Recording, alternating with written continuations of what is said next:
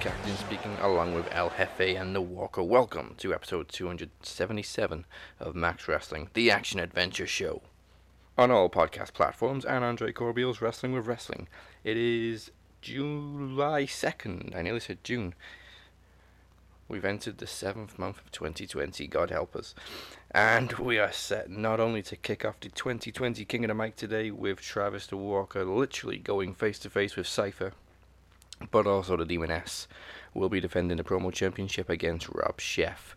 Now, with all that to come, I have to wonder if WWE were trying to make everybody laugh after how dark last week was with Extreme Rules, the horror show. I mean, this this has to be a joke, right? No, it's absolutely real. That is the name of the pay per view, and I don't, I didn't think we could get any more but fucking ridiculous than Great Balls of Fire, but here we are. I was just gonna go with have we heard a crazier one yet? But nope, this one takes a kick. I mean, it sounds normal, but what in the fuck? It- it- We're not even in like October. Like you can't even play the Halloween spin. No, it's July, and we're having a horror show pay per view. Uh, Well, there's a there's a lot of places around, like theaters, uh, like musical theaters and like plays, that kind Yeah, of stuff. Uh, uh, there's a lot of places around here. they actually do a summer version of Rocky Horror Picture Show. So I think musicals are And- universal, though. yeah, Yikes. I can imagine fuck Vince now dressing in drag. well, I, I was thinking Braun Okay. Strowman. I have a funny feeling like he would do that no problem. Let, us bring back Vito. Yeah. It, it's also just so unnecessary. Why does Extreme Rules even need a tagline? That doesn't even make sense. yeah, yeah. I don't I don't understand why it needs a tagline. It would make more sense if it was something like, I don't know, Hardcore Night. Or, well, originally it was One Night Stand, Extreme Rules. Yeah. Well, there you go. That would have worked a hell of a lot better than horror show. Like, the only reason I can think of them calling it the horror show is Bray Wyatt. And it's not even The Fiend, it's the Eater of Worlds, Bray Wyatt. Does that mean we're getting red, like that fucking red light during the whole match? Oh, please, no, not again. It's the More only, than like, that's all I can think of. Uh, okay, uh, well, before we kick off King of the Mic 2020, uh, let's see who this year's Monarch will be facing at Promo Slam 2020. For the first time ever on a regular episode, the following bout is for the Promo Championship. the tail of the tape for this one. The stats line up completely in favor of the challenger, but we know that good stats don't always get you the W. Let's take it down to Moses Marquez for our main event introductions. This bout is sponsored by the Four Corners Network and Max Podcast. This is an official promo or a contest, and the judges this evening are Dazzy Lee, Daniel Crimmins, and Michael Larkin. Hey now!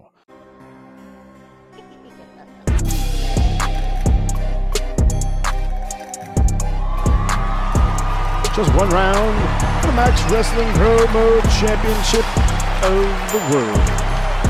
Introducing first, the challenger, fighting out of the blue corner. His promo artist has a professional record of one win with just one loss. Standing 5 feet 10 inches tall, weighing in at 195 pounds. Fighting out of the toughest part of Queens, New York, here is the leader of the Joker Club, Rob Shea.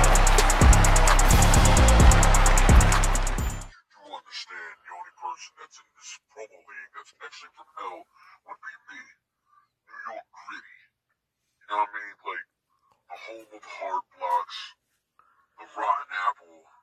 I could go on for days. But you know what it's like to really look at a soulless life when you look in their eyes and all you see is death because there's nothing in it? That pause is real. There's no gimmicks there. So you can say what you want to say. But at the end of the day, the only person that has real soldiers of hell and can make that phone call is me. So I love living this world you live in. I love playing in it because I really run this shit. And I'm gonna end this with the late great. When I die, fuck it, I wanna go to hell because I'm a piece of shit. It ain't hard to fucking tell. It don't make sense going to heaven, heaven with all the good goodies. Dressed in white, I like black Timbs and black hoodies. And that's how I end this.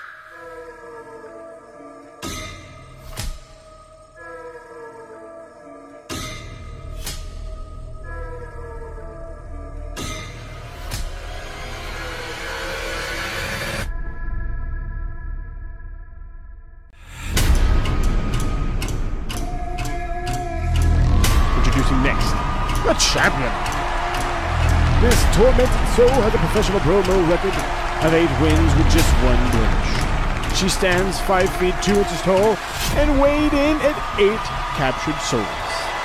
Fighting out of the darkest corner of London, England, here is the reigning, defending, undisputed Max Wrestling Promo Champion of the World.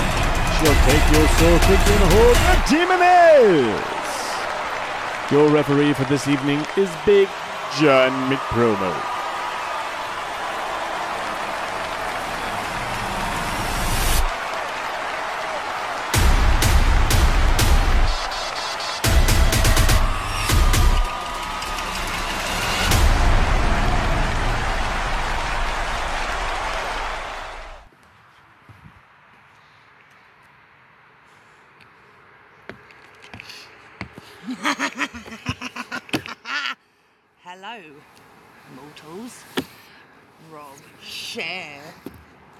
Why are you hiding from me? I've come to look for you personally. You see, we are in the Deathly Skateboard Park right now. you see, I don't just roam in hell. I have places all around, as you can see.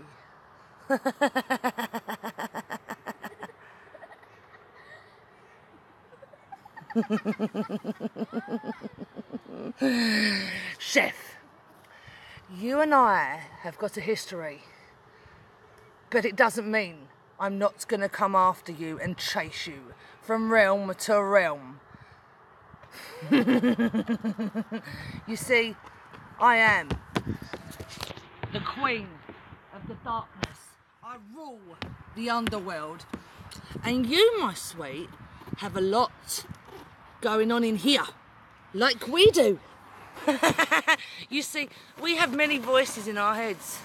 We have the Myers, we have our brother, the collector, every now and then. But you know what? The voices in your head are going to be me and me alone. Because trust me, my sweet, I'm going to take over your mind and I'm going to break your mind.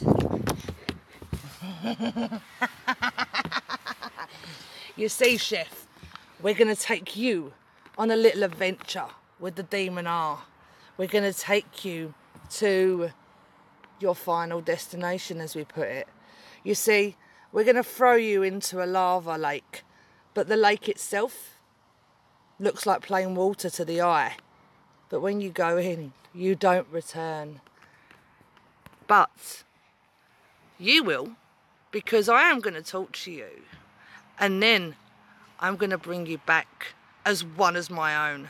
You will be the hellhound that you already know you are. Chef, come and find me, my sweet, because I am waiting for you. Your soul is mine.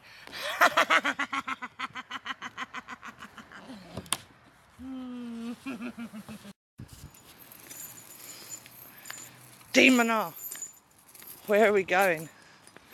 We're going for a little flow. I pretend it's water. Make it look like it's water, but really, What is it? it's. I'm going to be dropping his soul into it, and then the shapeshifter will take it, consume it. Rob Chef, we are family. I have offered you a treaty, but I'm telling you now, your ending will be in there, in the lava. I disguised it. Didn't I, DMS? You did, my demonar. Oh, now it is your time. Show them what you're gonna do. Now throw his soul into the lava where it belongs.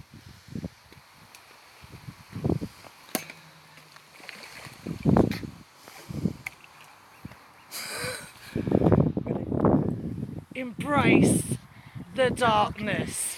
Embrace the madness. Every body dies.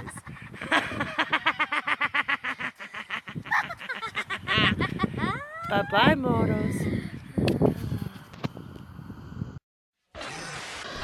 The thing that he does so well is he puts a smile on everybody's face. your show. We are gonna steal the show. I guess it's time for a new order. Have you seen Max Wrestling? I will show you the light. We're talking about me. We're talking about the podcast machine. Your boy, Moses Marquez. What's Same day, new era. We are the best at Max Wrestling Podcast every single Thursday. Go to maxwrestlinguk.weebly.com for more information. Alright, you will find out the winner on Monday after the promo order makes its decision. So, um, we just briefly touched on Extreme Rules, the horror show. Um, Raw kicked off unusual this week. Um, we knew there was going to be a double contract signing, but it opened up in the middle of a brawl. And the whole contract signing was that dull. The only thing I could focus on was Samoa Joe's surprise ponytail. Right? like, where did that Came come in- from? Came out of nowhere. It was almost like it Is was it a like, stick on uh, one. yeah, is it like one of them clip-ons like fucking Anakin used in Revenge of the Sith? Oh, There you go. dude. Oh. The little Padawan ponytail. Yeah.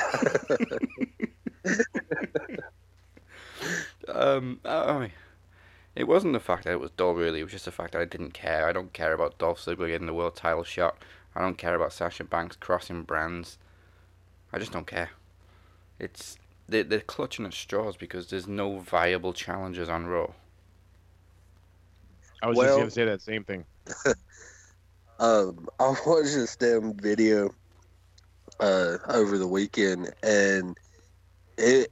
I'm hoping and praying none of it's fucking true, but it, it it was like a leaked spoiler type thing, uh, and it said that Charlotte isn't supposed to be like going on her little vacation yet and she's supposed to have like one more match before it actually starts.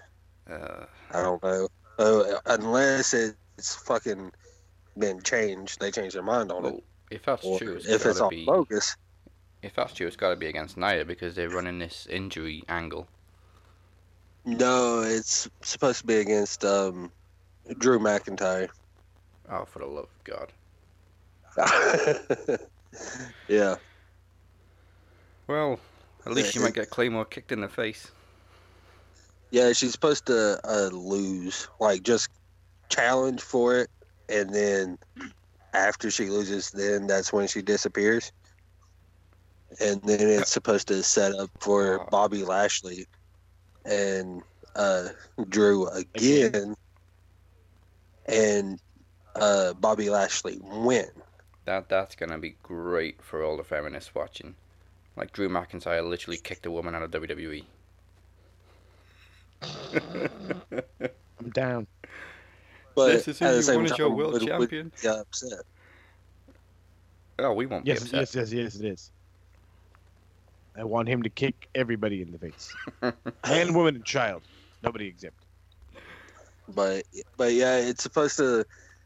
Uh, the other rumor was uh, Bobby Lashley again, and actually winning, and then at like either uh, SummerSlam or Survivor Series, Bobby Lashley versus Brock Lesnar, Finally.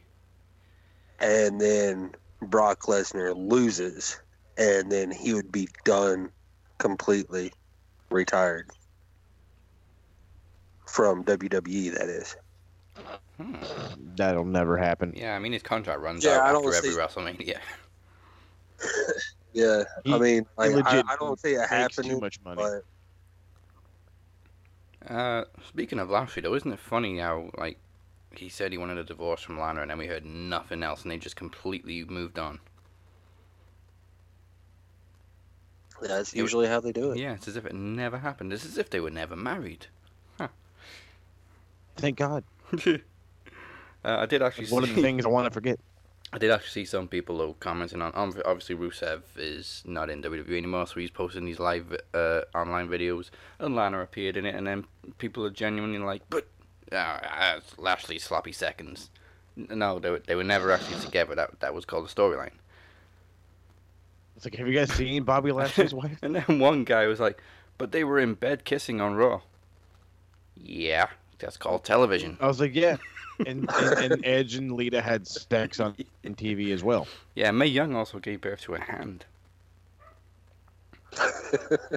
See somebody in the background. and was like, yep. Oh, and then Triple H humped a mannequin in a casket. That was a dope. There you go. See that one.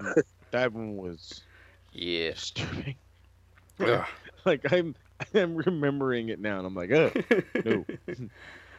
Um, di- didn't didn't they actually pixelate it as well when he was still wearing jeans? Yes. I Uh, was like, uh, he didn't take nothing out. Okay. ruthless aggression. Oh, kids, you missed out. um, Did they though? no, well, some things they did. Uh, At the beginning, ruthless aggression was great, and then it it doled out, and then it got into like two bad years of I don't know what the hell. Yeah. Um, I think after they used all their best ideas, they just tried everything to be edgy. Uh, and we had H- HLA, which then we had catfights nearly every week. Every week. Then we had Playboy Playmates at WrestleMania, Mm-hmm. and there was a pillow fight. Basically, it was very sexualized and Ruthless Aggression era. W- Agreed. once again, feminists would hate that too. Um, it's becoming a little tricky to follow rivalries on Raw. So this week, Big Show randomly starts feuding with Andrade and Garza, while randomly feuding with Randy Orton, who's still feuding with Edge. Why in the hell is the Big Show in a feud? It is, Is my thing. Is, n- is the Netflix show not doing very well, or I thought I found it funny. I heard I liked Netflix it. pays well. Uh, maybe maybe he's making Waterboy too? Oh Lord. And Actually, I wouldn't mind that. Yeah, Waterboy rocked. That was that would I would be down for a Captain Insano. Captain Return. Insano shows no mercy. God, How old I are you, kid? that so 10, 12? I'm 35 years old, sir. They're just They should have paid the extra money and had Mean Gene there and made it like a legit WCW kind of feel. Yeah. I wonder what Mean Gene's reaction would have been. Holy balls. Uh, speaking of remakes, uh, they're supposed to be remaking uh, Princess Bride 2. Ooh. Maybe No. Big Show's gonna. T- yeah, well, uh, they're gonna do like a reboot. With with No, Big no, Show. I know, but I mean, like you already said, Big Show, and I was like, no, sorry. Yeah, yeah. well, I mean, I'm just. I've been trying to figure out who could, like, take that slot of Andre. You know, I can only think of one guy, but he's not white, and that's Bob Sapp. You guys don't know who Bob Sapp is? Do you? Uh, from the longest yard, do you know that the Oh, big? Uh, yeah. What was it? The big crazy looking dude. I won't play football. Yeah, I love little Michael. Oh yeah, that's that's Bob Sapp. He's also a, I want to say he used to fight in Pride, Pride, uh, Pride FC. Big gigantic mofo. Yeah. But he's hilarious. That's why I'm saying like he would that he would work out in that in that spot. But I don't know. It's an Andre. It's an Andre role. It's like I can't imagine anybody else. I mean, even if it wasn't Andre, like that movie to me, like you can't replace nobody in that movie. yeah. It's oh man, I I don't know what I think about it. It's supposed to be like fucking what uh Joe, not Joe, one of the fucking Jonas brothers. Uh, Uh, whichever one's the whichever one's uh married to whichever one's so-and-so. not a douchebag. Oh wait, no, oh, no, to to Sophie Turner. Uh, that's that's Joe, isn't it? Uh, maybe I don't know. my wife Yeah, is but not it's a white to for me to ask that question. Uh, but it's supposed to be him and uh, Sophie as well. They're supposed to be leading it. yeah. Well, well, she's like So- heavily pregnant right now. I'd be. I mean, like when whenever they start the filming or whatever, I think I'd be all right with her. Hmm. But trying to figure out the rest of the roles, I'm like, how? how? I, I kind of feel bad for her because she came into the X Men franchise just as it was about to die. Yeah, Ugh. I haven't even seen the last one yet. yeah. I, I haven't. I don't even remember what the haven't. last one is. Uh, shit, what was it? Oh, Dark, Dark Phoenix. Yeah, Dark Phoenix. Oh, that's right. I, I'm like three behind, and then shit, I'm terrible. Uh, now, again with I made so much. Um, again with gimmicks. So Akira Tozawa not only has a stereotype ninja gimmick, but he's already been relegated to the 24/7 title. Yeah, That's that's well. Fucking- uh, I still don't know how I feel about ninjas. my whole thing is, is like you act like this guy has run around just talking in Japanese. He speaks English, for fuck's sake. Yeah, and he, Like, do we not remember when he tried to save Phantasma from getting attacked? And he's like, "Oh man, did you had we had such a good match, bro." And I'm like, "Oh, look at this guy over here just talking English." and now he's like got ninjas. And... What in the fuck? You couldn't have had you couldn't have brought up like some random NXT loser, uh, with what's the the Babatunde guy. You- You could have had him do it. yeah, we At least he's actually Chinese, and you could have fucked it. You know, made him speak Chinese. we, we we can't even say that Cesaro has been unsuccessful because he's a former cruiserweight champion. He got over pretty quickly with Titus O'Neil. Yeah, way to drop the fucking ball on that one. You know what I mean? Like the guy, the guy had a title run for crying out loud. Like he, he, he was cruiserweight champ. He made that division like relevant for a while. At least I thought so. Every time I went to a house show, he was over as a mofo.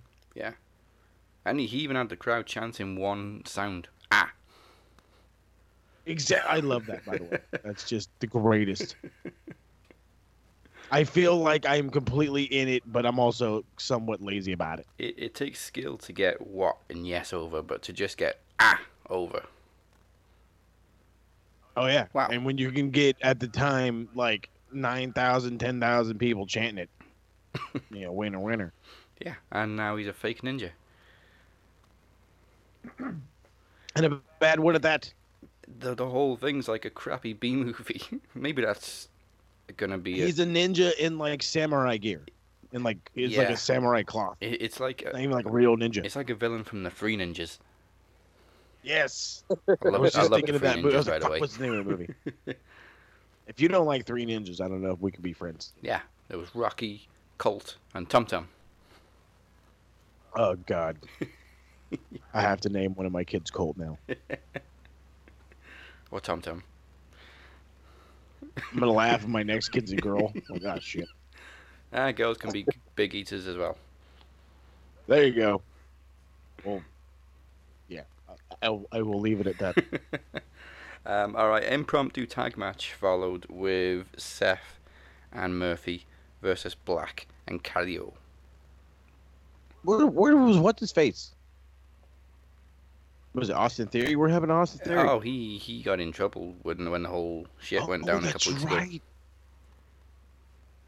Yeah, so I think it's Oh, just I remember Oh, I now. didn't, for I now. didn't see his list. I didn't see it. I just heard his name. He's a Oh, he's a gross guy. Yeah, I don't exactly know what he was accused of or whatever. I just know he was on the I- list. I will just say this very quickly. Um, he was knowingly talking with a knowingly underage Ah. uh, person. There we go again. Ah. There you go. Does that was over like a motherfucker. okay, so yeah, we're probably just back to Rollins and Murphy now then. That's true. That sucks. Too too bad for the kid. Mm, well, When you know, you know what I mean. yeah, behave yourself. No, I don't Um, get that. Like a fucking grown man. they look uh, aw- they look away. That's fantastic. But dude, you're a grown man.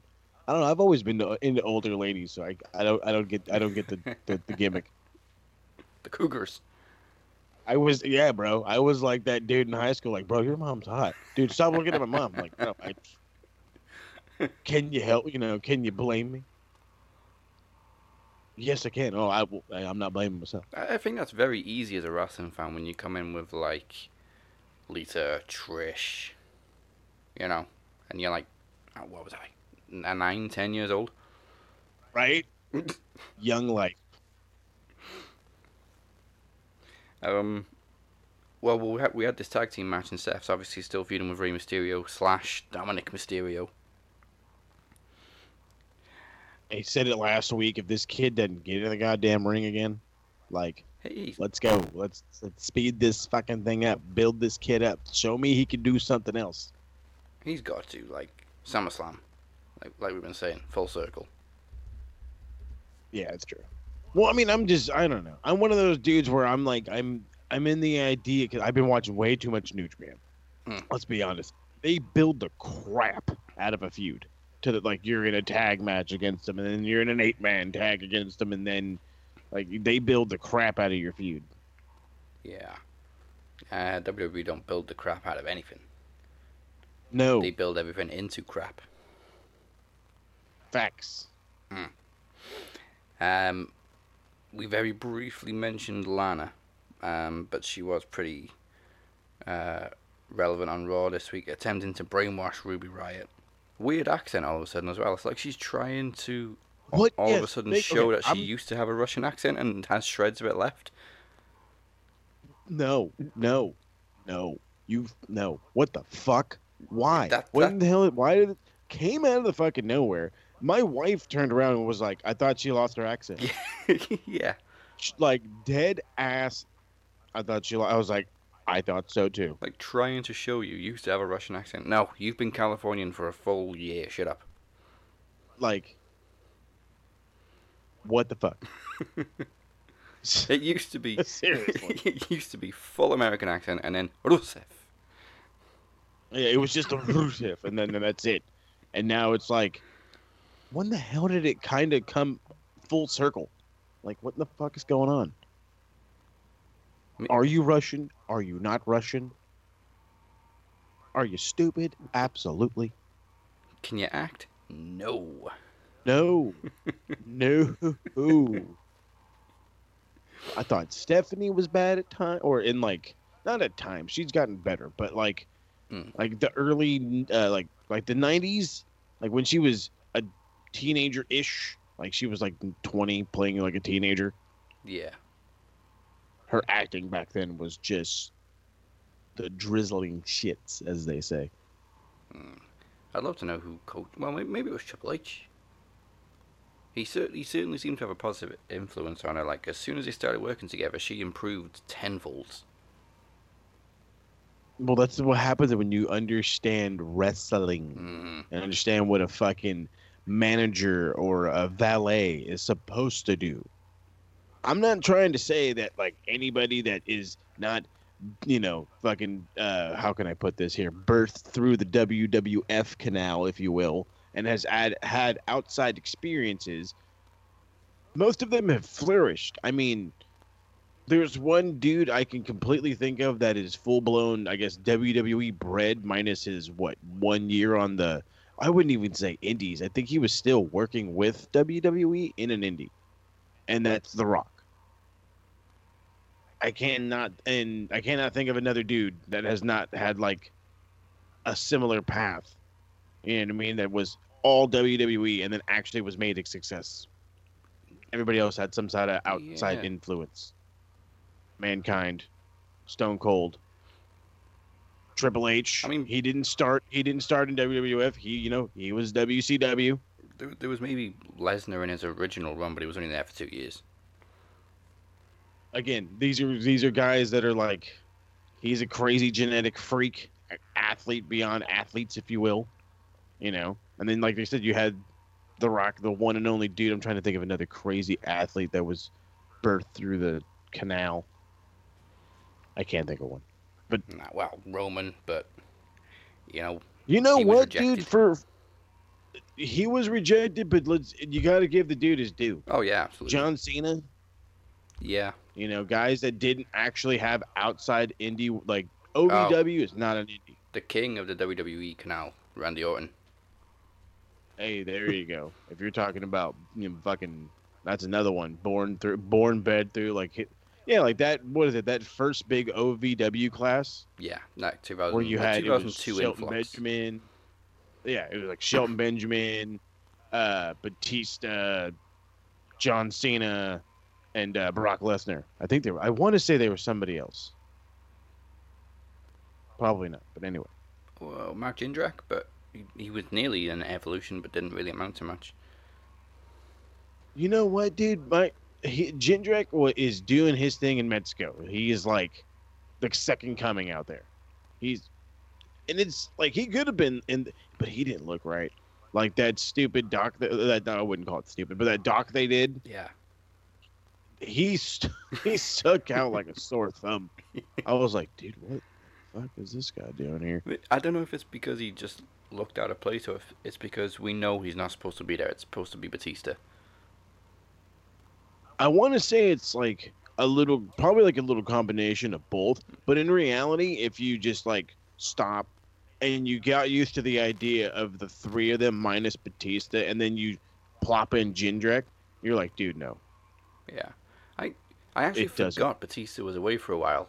I forgot it was it went back to just the three of them, and then after the documentary, I'm like, oh yeah, Batista went for the bounty. God, I don't even remember that. Sh- oh my God. Yeah, there, there, there was a bounty on Goldberg, and Batista claimed it because he was out with an injury at the Oh, time, the- and that's why they nearly went with. Jindrak. Um, You see what happens when you get crap booking? yeah. It's not impactful enough for me to remember. Um, now speaking of Ruby, a bad week for her. Uh, just like Liv last week, they they definitely teasing a reunion, which we don't want. Just leave Liv on her own. She's she's flourishing. Um, if she She's doing a hell of a lot better than she did with Ruby. That's for damn sure. yeah, she's got her own gimmick. She just needs some wins. Um, but Ruby, I mean, speaking of somebody getting wins, Peyton Royce got a win The land of 50 50. with a, a very nice new twirling suplex finisher.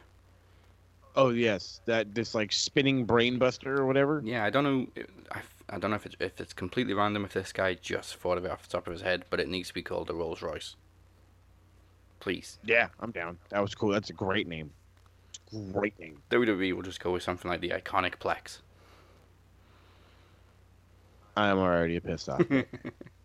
and I that like that sounds as WWE as you can get. Yeah, it's crazy how the, the fans always have better ideas.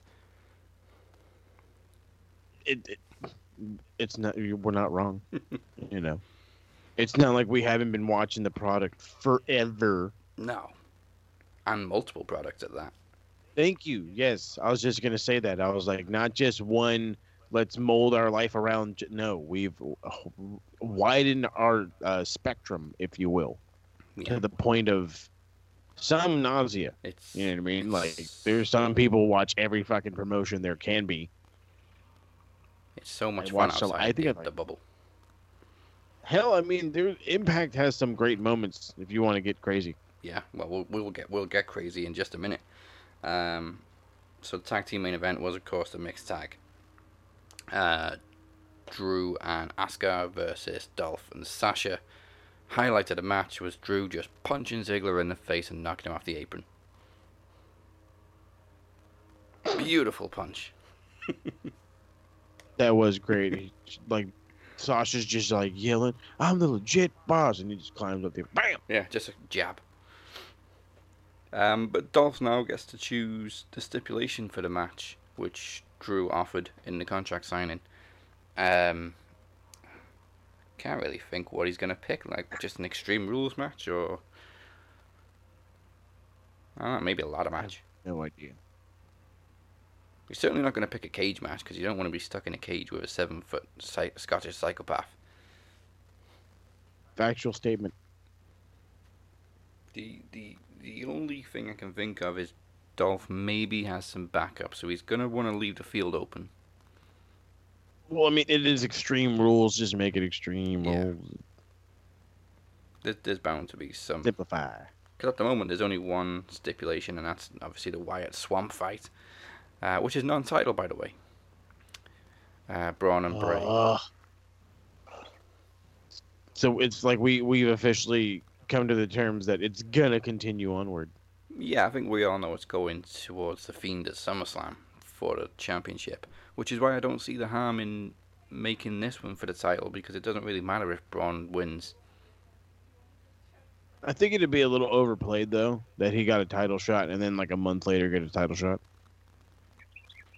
Yeah, so I guess I don't know. Maybe old school Bray does need to win this one to get the Fiend the title shot. But what does that do to your champion? I don't know. Well, Exactly, they've booked themselves into a corner again, like they always do. There's- I don't know. They've they've got to sacrifice somebody to make this work. Yeah. I think I, th- I think it would be better off if Braun like took a fall. I mean, it is going to be in this weird fucking match where it is you know Bray's advantage and and and Trav, real quick, bro. Do you live next door to Mary Poppins or something, bro? Because like I'm hearing birds all the time. It sounds like it's just glorious mornings of sunshine and fucking rainbows. Well, you're half right. There's no rainbow though. I'm like, Jesus, I this sounds like such a glorious morning. my my family, they're still asleep, and their alarms will be going off here in about maybe ten minutes or so. So, So- I, I'd rather hear the nice chirping of beautiful birds No, agreed. than, I'm just saying. I'm than just an holy annoying ass alarm. It does always sound so peaceful when Travis is on. Disney movie in the background. Oh man, it's nice though. It's nice. Got It's like- relaxing. You're like Watching- Snow White making a y'all, pie. y'all talk, Thank you. Hey, y'all- That's what I was going for. Y'all talk shit about fucking WWE, and I just watch the birds fly and the squirrels play. Just just waiting for that intro for Impact. yep. There's definitely no birds in the swamp. There may be alligators though, which I'm looking forward to. Hope there's alligators. There better be a fucking alligator. It's a goddamn swamp. Yeah, in Florida. Or there, you know what? That I want a no, swamp that's monster. at, that's beside of uh that's beside of Mike's house. There you go. Oh, what if Mike makes a cameo? Little fucking- just like he did in that live video. He was just sat in the car. You go over. Hey, it's Mike Larkin. Yeah, right, right across the street, right across the street from Mike Larkin's house is like this big ass pond, and it's got fucking gators and shit. No wonder he's Gators. always podcasting. He must stay at home. Stay away from the Yeah. gators. He, he, he told me a story Walks one time about a how he, he went to the kitchen or some shit and looked out his back door and there's just a Hey, gator go to the kitchen, there's the gators. Yeah, I'm not going outside. Walk downstairs. Shit, there's another gator. God damn it. Oh, might as well just stay in here and do some more work. Good evening, wrestling fans. Welcome back to another edition of The evolution of pro wrestling. Woo! I'm Lewis and this is Shay. Who made a bigger impact? Stone Cold Steve Austin or The Rock? Shawn Michaels or Ricky the Dragon Steamboat? See, this is a, a crazy topic. And we got an exciting topic for you tonight. Who's better in which era? CM Punk or Bret Hart? WrestleMania. Holy cow. Tonight, we're going to be talking about the best and most shocking moments in SummerSlam history.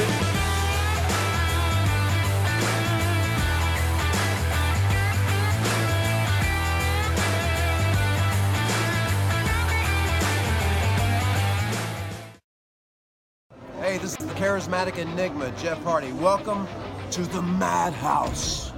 This is the voice of Killer Kross. And right about now, we are about to take it to the max. Ladies and gentlemen, welcome to the Madhouse.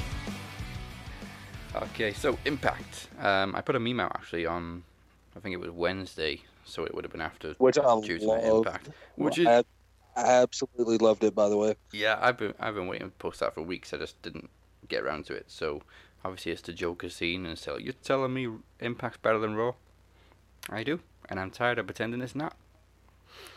Um, I think I've said before. I, I look forward to Raw. Uh, look forward to Impact more than Raw, which isn't really difficult to do. Um, but Impact has been a lot more enjoyable. So we kicked off with Chris Bey versus Suicide. Whoa. Uh, Chris Bey actually um, shared the video earlier in the week of his new move, which is basically a springboard. Uh, what the hell is it? Spinning over the top, dragging onto the back into a pin. What what the hell is it called? What the Jesus? Was it like a springboard dragon suplex or something? No, it's that sounds gnarly. you know like a tilt-a-whirl, and then you flip him over onto the back into a pin. Oh It's, yikes! it's like that, but he comes off the ropes instead of a tilt-a-whirl. What the hell is it called? okay, I got I gotta look this thing up, man. Mauro Ranallo will be going crazy right now. He'd be like, "It's the double flip spin around spin." Mamma mia! Like you tell him, bro. Anyway, um, yeah, Chris Bey uh, defeats Suicide. We know he's going to be challenging Willie Mack for the X Division Championship at Slammiversary.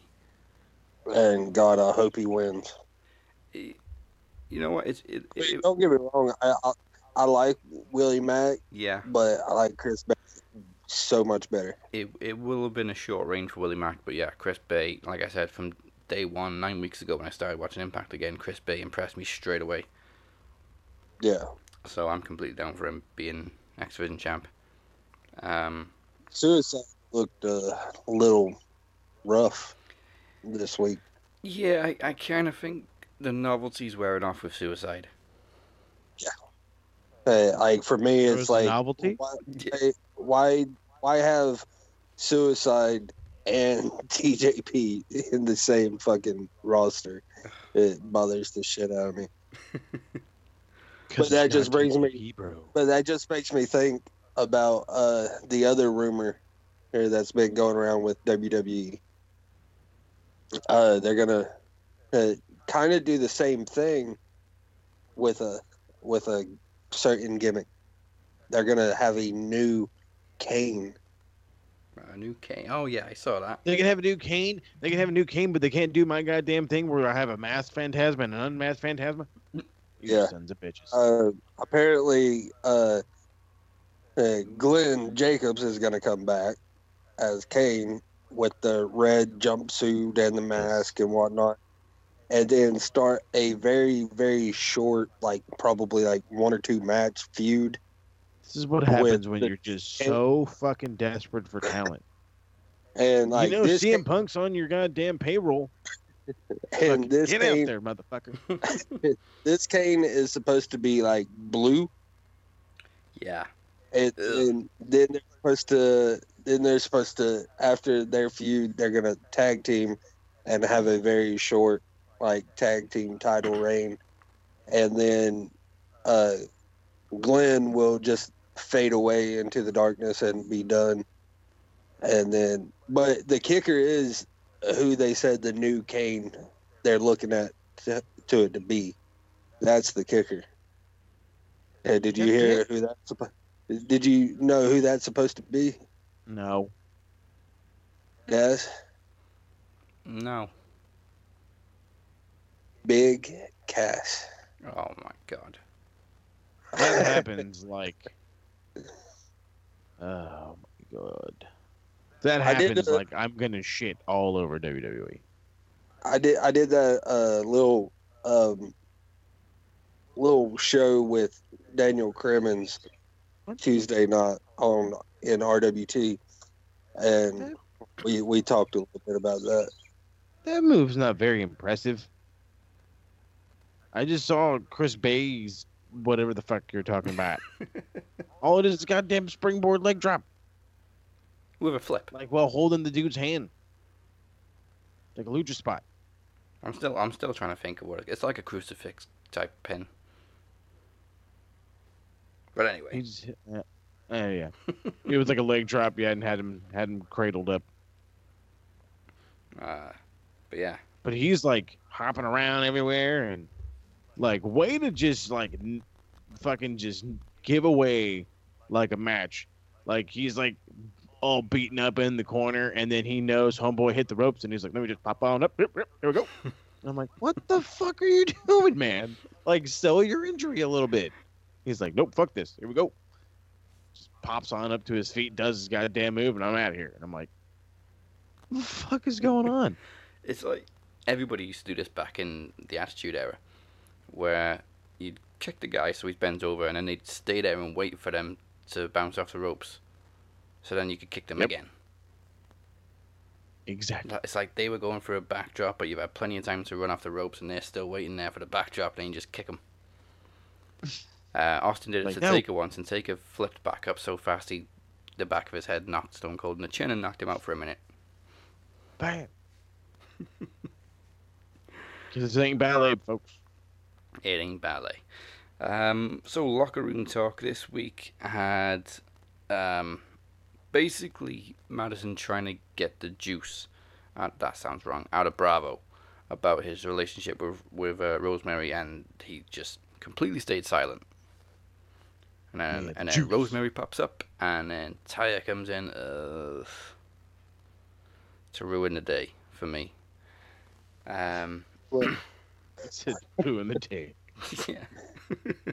It's just an oddball pairing, Taya and Rosemary. And obviously, Rosemary doesn't really like being associated with Taya. She's just using her to get to Bravo. I don't like her, and I don't like fucking uh, Bravo. There we go. I don't like your face. Um, Johnny Swinger was there as well, being his just weird self. Yeah, I don't like it. you don't like him either.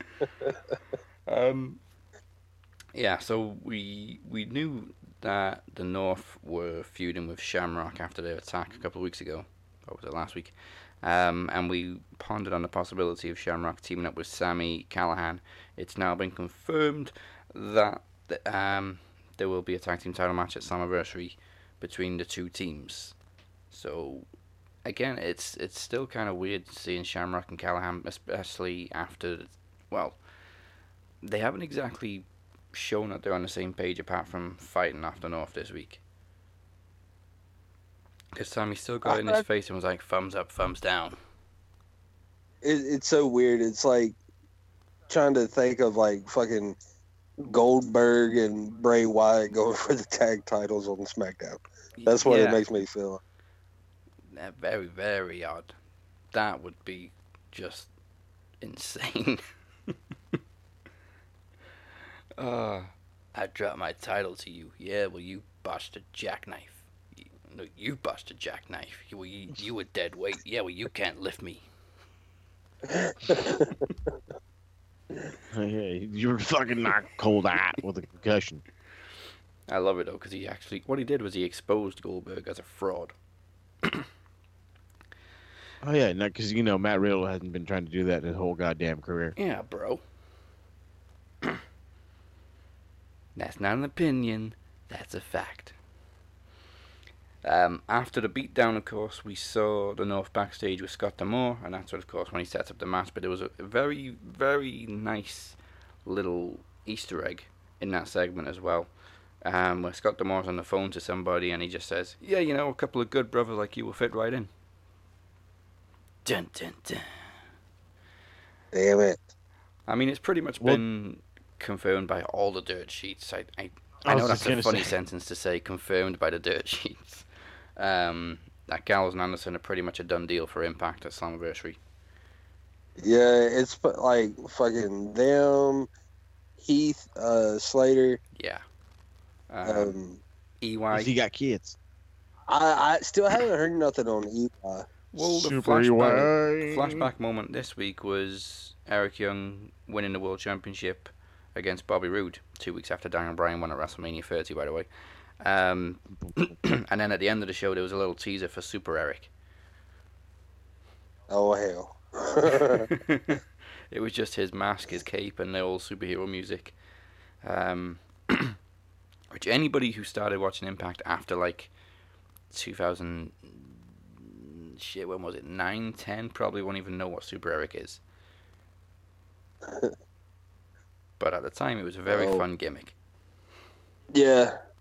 Had that uh, hurricane vibe almost. Yeah. Uh, I think it was a was it before or after Don't Fire Eric? I think it was after because that was the reason they were going to fire him because he was just like a joke act, and then the fans were like, "No, don't fire Eric Young. We love Eric Young." Yeah. Um, And then there's fucking. Uh, I wake up this morning to a message from Andre Corbell with EC3 sent out another damn video. yeah, This time he's in front of the Hey, AEW. Yeah. I'm like, all right, I'm getting tired of this shit already. just tell me where the fuck you're going so I can just either be very happy or very pissed off. he's playing it very, very cool because he's keeping everybody guessing, yeah. which is getting him talked about. Oh, it's driving me insane. I just want to know. Yeah. Um, I don't know. It's, it's got to be Impact. That's what I'm.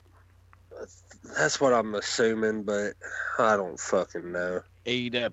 Like I know Impact have got the rights to all the old music and everything, but EC3 was the most obvious tease. Like they played his full entrance music after a match. Yeah. Uh, obviously, D'Lo was very obvious with his teaser faces and Eights as well, but I didn't actually confirm who was coming back. So, uh, the only What was was Karl Anderson in Aces of Eights? I thought it was just Luke Gall- or Gallo- Gallows was, yeah. Yeah. Um, oh God, okay, let's go through it. So it was D'Lo, the Dudleys, um, Gallows, Garrett Bischoff, Wes Brisco, and Mr. Anderson. Anderson. Travis Anderson. Uh, it'd be great to see Gallows and Anderson together in Aces and Eights, though. Maybe they can finally be taken seriously as a tag team. Maybe. Like fucking uh revival FTR man and AEW. They're fucking being taken damn serious. Yeah. And I love it. Yeah, it's great. I guess I heard that um Anderson and Gallows' contract allows them to go to Japan. Yeah. Um, which I wasn't even aware Impact had a working relationship with New Japan after the very shady dealings they've had in the past. But I was gonna say, I was like, don't say it. okay, Nakamura. Okado. I said it. Impact. What were you They doing? ru- they ruined they ruined the best wrestler all of all time. Mm. Like how does how does that that's that's like being given that's like been that's like being given Ric Flair in his early years, being told here you go he's gonna be nobody, or no he's gonna be a star one day. Let's see what you can do. And then they're gonna change his name to Rick Sparkle or something. Well, I mean, it was kind of similar to WCW with Steve Austin.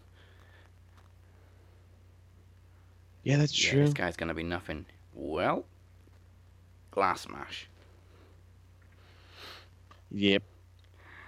Uh, well, that's true though too. He had to go in a downward spiral, mind you, and then uh, ECW let him cut a promo, and then that was pretty much what kind of got Vince like, oh well, all right, let's give it a shot, Yeah, who would have thought And you then- could win Vince over with a promo?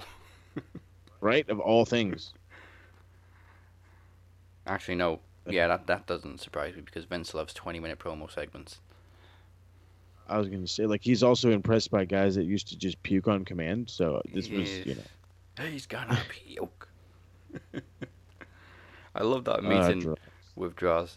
And it's just Vince and Shane and Droz in Vince's office. And Vince is like, Well, we figure since you can regurgitate on command, you should be puke. and then, He's like, and all right, I'm puke, and then a dude calls his mom, hey mom, I'm puke. just trying not to look devastated.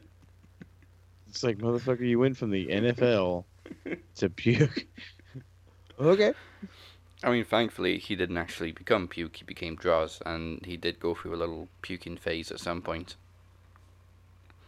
Yeah, he never really puked like that though. Like, if you if you see some of his tape where like he was on the field and he would like puke and puke, it was like projectile because he's full of water and shit. Like he's just like, I don't know. Ugh. Nah, he went through this phase with uh, with Albert of kind of forcing their piercings upon people. oh, that's right, I remember that.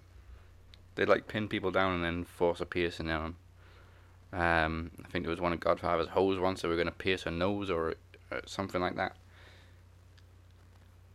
Yeah, they, they were they were quite perverse. okay, uh, back to Impact. um, they actually had a And people say the Attitude Era was the best era. yeah. I think growing up, we're like, okay, yeah, that was kind of. What the hell was that? um, they actually had a match card for Moose's match this week where it said for the TNA World Championship, even though it's not an official championship. Um,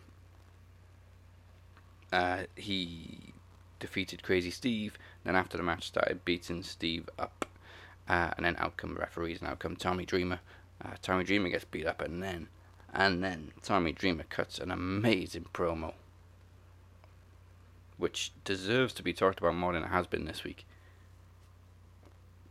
Yeah, I still haven't seen it yet. I, I keep meaning to, but I've been so damn busy. It was so good. I mean, he was taking shots at Moose's NFL career. Um, oh shit! but one of the great lines was, "The world stopped, but professional wrestling didn't," and the only person that complained was you. So That's great. His his great punchline was, "Nobody ever paid a ticket to see you in the NFL, and nobody's ever paid a ticket to see you wrestle."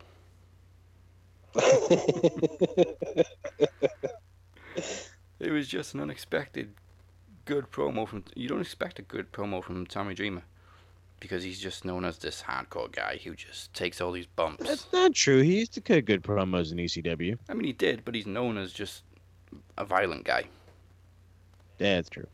Um, I mean, he, he is the innovator of violence, but it was. it's like same same with like Jeff Hardy. You know, Jeff Hardy he can cut a damn good promo. It's just he, he's just not known for that. Yeah. He always lets brother do all the talking. You know. Yeah, he's he's known as the guy who jumps off ladders.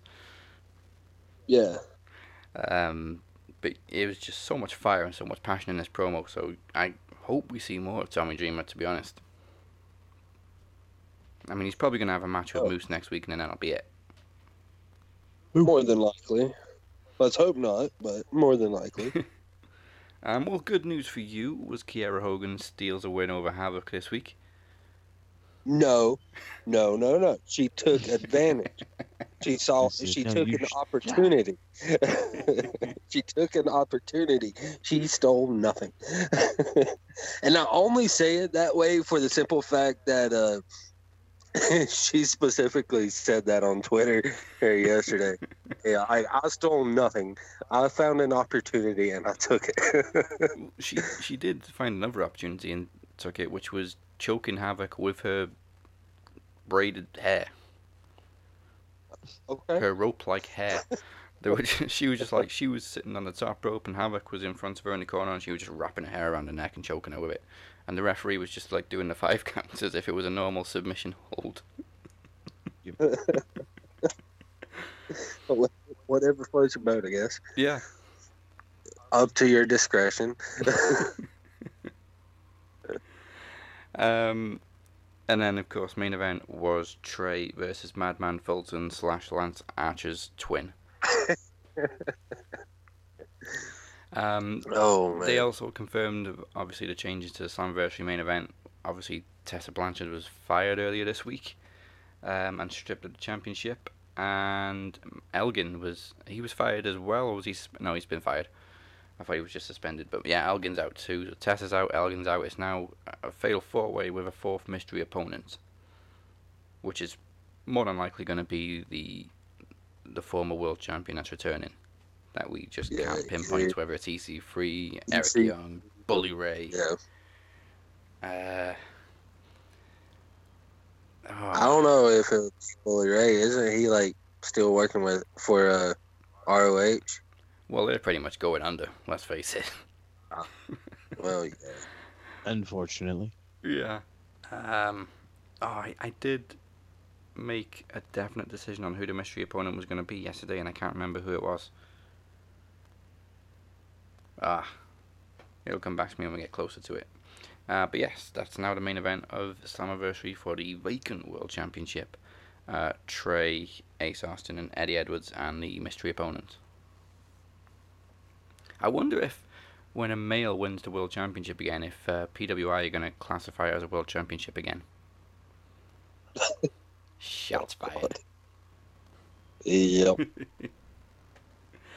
Uh, okay, so before we get into Wednesday night, it's time to open the gates because for the first time in forever, the King of the Mic is back. And yes, I did just make a Disney reference. Here is first round King of the Mic quarterfinal: Travis Walker Anderson versus Cypher. And boy, is it a surprise for you.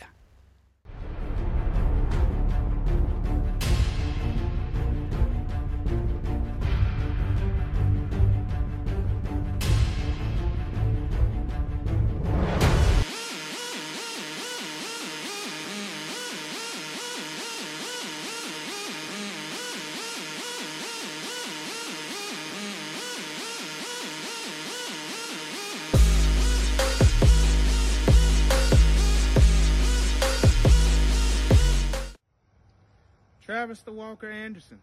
You say you're gonna come here and kick my ass. Well, let's see you come do it, buddy. I'm right here.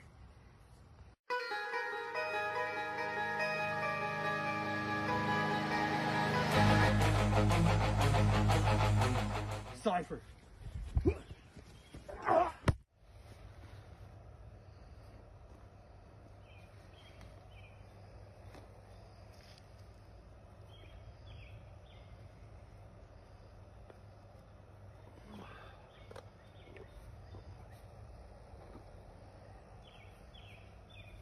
Clearly, when I say I'm going to do something, as you just saw, I do it.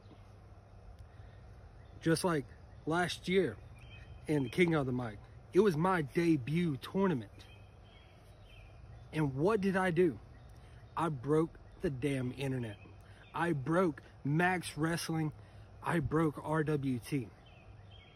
Not just with my Walker gimmick, not just with this mask, but I broke it with the facts and the numbers. If you recall, because I make it a very obvious point to make it out that I am the one that did 91%. My debut match, I defeated Moses Marquez by 91%. And I'm going to do it again.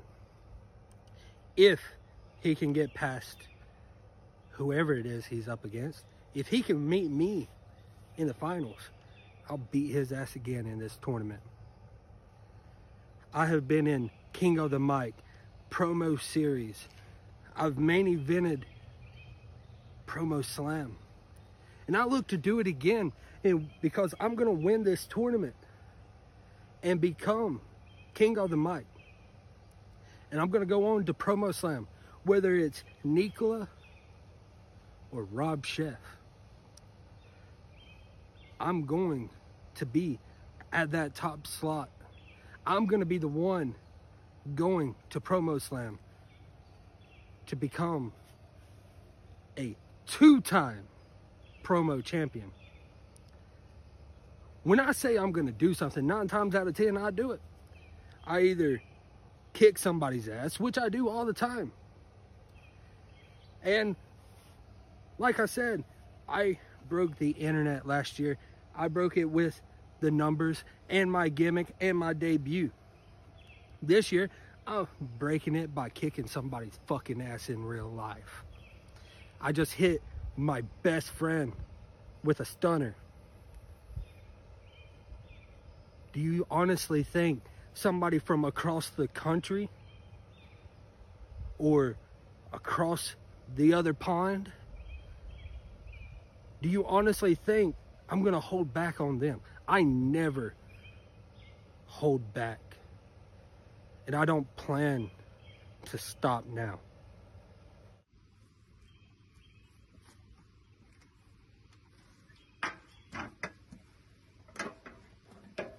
I will be the next king of the mic. Hey, Walker. Surprise, motherfucker. Oh. well, now that that's taken care of, I'm the king of the mic.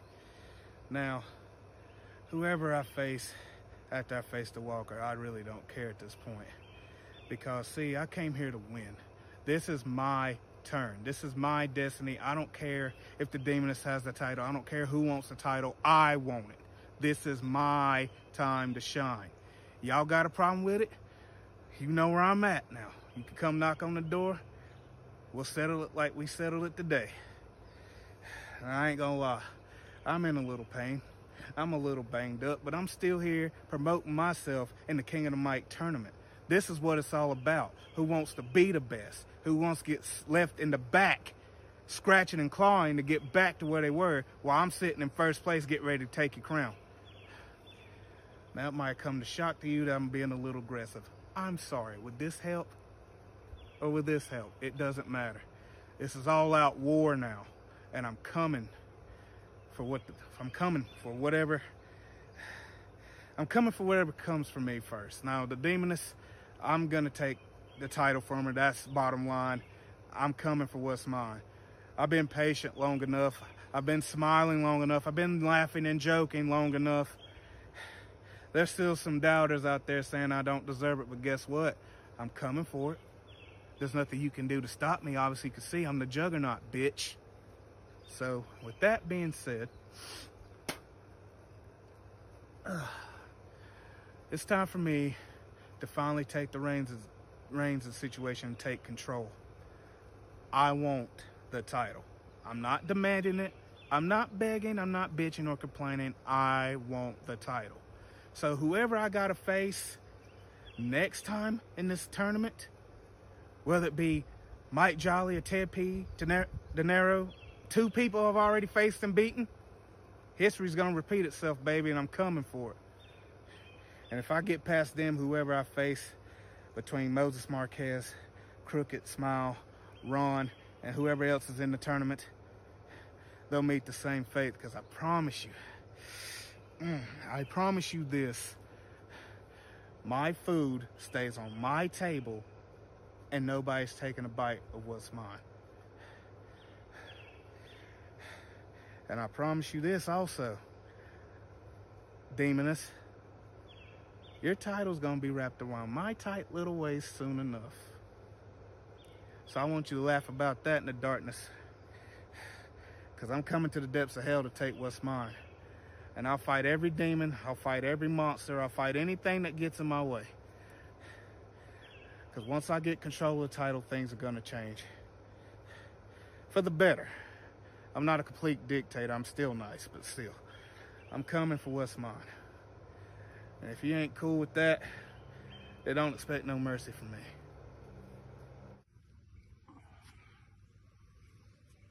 That's why I'm gonna be the next King of the Mic winner. Cypher. Ah! Ah! Ah! Ah!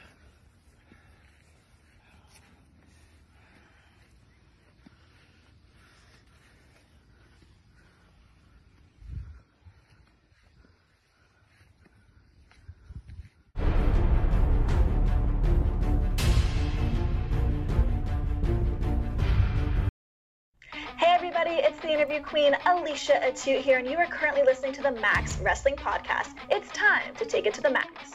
This is the pretty badass Kelly Klein telling you to turn it to 11 and take it to the max. And once again, just like the promo championship match, um, the winner will be announced on Monday uh, after a, a thorough debate among the promo order. So, on to last night's head to head kind of pay per view, kind of not special episodes of uh, AEW and NXT. Congratulations, Travis, on becoming a two time predictions champion. Thank you, thank you, thank you. Of course, AEW is involved, so of course I'm going to get the win on over it. and we also find, found out that it's going to be a three week special for AEW as well. Oh yeah, Fight for the Fallen. Um, uh, which has now been rescheduled for the Mox Brian Cage match, um, because Mox is Uh, isolating. And, oh, damn. and God Almighty, how fucking Taz talked about that. Oh, he took shots at WWE too. Oh man, shots fucking That fired hard. I mean, w- w- sometimes people will complain about AEW taking shots at WWE, but this one was very much deserved. Oh yeah, yeah. So it was. It, it was it was so well done. Yeah, and well said. It, it was so great. I loved it. It was Mox. You've been tested twice, and you knew when you got here you'd be tested again because we don't run no slop shop. Yeah. That was great. Ah, Taz has always been able to cut a good promo, and don't nobody tell me otherwise. Oh no. Honest, honestly, at first I thought he was gonna like kayfabe it and be like, you know, oh, you know, you're not, you know, you're just away or whatever, and he's just like, oh, you're just, you know, you told that you- you're looking out for the safety and protection of everybody else, and then that's when he goes into the whole spiel over the testing, and I'm just like, ooh, I'm like typing to Harold, I'm telling him just like, whoop, there goes the Hall of Fame for Taz. Yeah. But that's Yep. Taz's like running joke on his podcast. He's like, okay, this one's probably gonna lose me the Hall of Fame. I'm like, bro, you probably lost the Hall of Fame like two years ago, so don't trip. You're Uh, all right. I mean, there's always the Impact Hall of Fame. There you go. Yeah, I wonder who they're gonna put in this week, this year. And then there was uh damn Jr. Right when they were coming out. Well, Jr. was like, if I was Brian Cage, I would never wear a shirt. Well, well, yeah, he's a machine. I don't think Brian Cage does wear t-shirts. It's just painted on. That thing was screaming for help. It was so tight. yeah, what's up with like the damn? Uh, He had a schmedium. what's up with the big men wearing damn polo shirts in AEW? You look dapper. I don't Is it fucking know. just because it's a hot climate? I In Florida? Professional. I don't fucking. Cause uh, Maybe they just Jack got done Hager- playing golf. Uh, maybe he went and played golf with uh, Jake Hager before. Man, the house full of winners. Well, he wasn't a winner. Um, so, so Fyter Fest kicks off with Jurassic Express versus MJF and Wardlow, and Great American Bash kicks off with the women's elimination fatal four way, uh, which I think surprised everybody. None of us predicted Tegan Knox. Nope. Uh, but I'm happy about it. Different. It's different. Yeah, Tegan's been on a rise for the past year, especially since the whole feud Yeah. with um, Dakota Kai kicked off. Uh, so it's nice to see her taken seriously. Agreed. Uh, Should have been shot. should have been Shotzi. but Fyter Fest had a surprising first result as well. None of us said uh, Jurassic uh, Jurassic Express where would get the win over MJF and Wardlow. But we did see a little bit of dissension between MJF and Wardlow with the accidental punch with the ring. Yeah. Oh yeah, he's yelling at him. Can't you do anything right? Wham! I'm so sorry. It, it was kind of like when the Iconics, uh, Billie Kay slapped, uh, yeah, slap Peyton. Mm-hmm. Like slapping and instantly. I'm so sorry. No, I did. I loved this match. I thought it was uh, a hell of a lot of fun. Like Jungle Boy, every time we see him, he's he seems to just get better. Yeah. MJF, I first off, I didn't know what to make of the robe at first, not gonna lie, and then I kind of thought about it. It looks like kind of a, like a knockoff of something Macho Man would have worn in like the earlier days. Um, and then his pink gear also reminded me of Macho Man. Yeah. But like he's he's he's he, his in-ring skills have legitimately shined probably a little bit more lately than his uh, than his mic skills. Like we know how good he is on the mic. We're used to it. I don't want to say like it's like it's gotten boring. I'm not saying that at all. I'm just saying like we we know we, we get what we expect out of him mic wise, and then when we see what he does in the ring, and it's like, okay, dude, maybe you really are the fucking total package. Yeah, maybe he needs to feels like he needs to prove that he's not all talk. Hey, you don't have to keep proving it like that, bro, because he showed off. Yeah. And then speaking of showing off, JR is just like, oh, this big guy's over here just showing off because Wardlow. Oh no, it was Jericho yelling, oh, he's just showing off right after the uh, Swanton, and I thought the same thing. I was like, Jesus, man, you fucking give some other people some shine, bro. Yeah, I, I think they kind of have overdone Jericho on commentary now. It, it was great for a few weeks. And I was a fan. I mean, it, it blended a little bit more. I will say that he didn't stand out as much, but uh, I did. I didn't. I didn't hate him. Hmm. He had his moments. Yeah. I just felt like he was more entertaining uh, when he first started coming on commentary, and now when they kind of realized that people were really enjoying it, they started doing it more and more, and now it's just like, ah, okay, Jer- Jericho's on commentary again. Yelling. They should leave it for the big shows. Yeah. It- it- he- Like if you're gonna do it like that, just big shows only. there's a there's a lot Well, of I yelling mean- from Jericho. Yes. I I don't. I'm not too fond of more than two people on commentary. Hmm. To be honest, It- like three is okay, but once you hit that fourth one, it's just Yeah, three's a too- cow day. Eh? It's a lot more tedious with WWE, with all these regurgitated. Oh lines. well, yeah, yeah. That's true. That didn't help nobody's cause. No. Uh, oh, the, the next two matches were so competitive for both shows. So we had Timothy Thatcher and um, Oney Lorcan on Great American Bash, and Shida and Penelope Ford on Fyter Fest, which completely took me by surprise. I didn't expect it to be so back and forth and so intense. Really quick though, to go back to the uh, the opener. How in the hell did Wardlow Wardlow just not die off that poison Rana landing like right on top of his head and neck? It's this Just the gnarliest thing. maybe big guys' necks are invulnerable, just like Brock with Well, I mean, he- press. His neck and shoulders are are gigantic. So I mean, maybe, but I meant like, I like when I saw that, I screamed. Hmm. But yeah, no. To get to these, okay. So then you have Penelope Ford, which the last time I saw Penelope Ford, my biggest complaint was she didn't lay her shit in. Yeah. She made it like she was just kind of like going through the motions. She showed the fuck up tonight or uh, last night. Like she showed up. Yeah. Um, I really, really, really liked this match. I I started with AEW, turnaround did NXT, and I say that knowing the match that went on next to it. I and I fucking loved, loved Timothy Thatcher and Oney Lorcan like that. That was my kind of wrestling right there. But this is, I want to say, this is probably. I don't know. This is. I think this is like the best title defense they've had so far. This. That's my opinion. I can't. I cannot think of a better one yet. It was I think this was the one. definitely a great showing from Hikaru Shida. Facts. I think if if ever you thought Penelope Ford was just a valet, this match definitely changed your mind. Oh yeah, it did for me. Honestly, Immediate Like- contender. In in all reality, now she's an immediate contender. oh yes, yeah, for sure.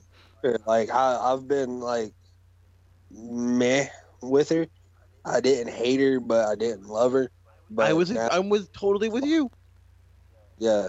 Now I, I'm like, bravo. Mm. Right.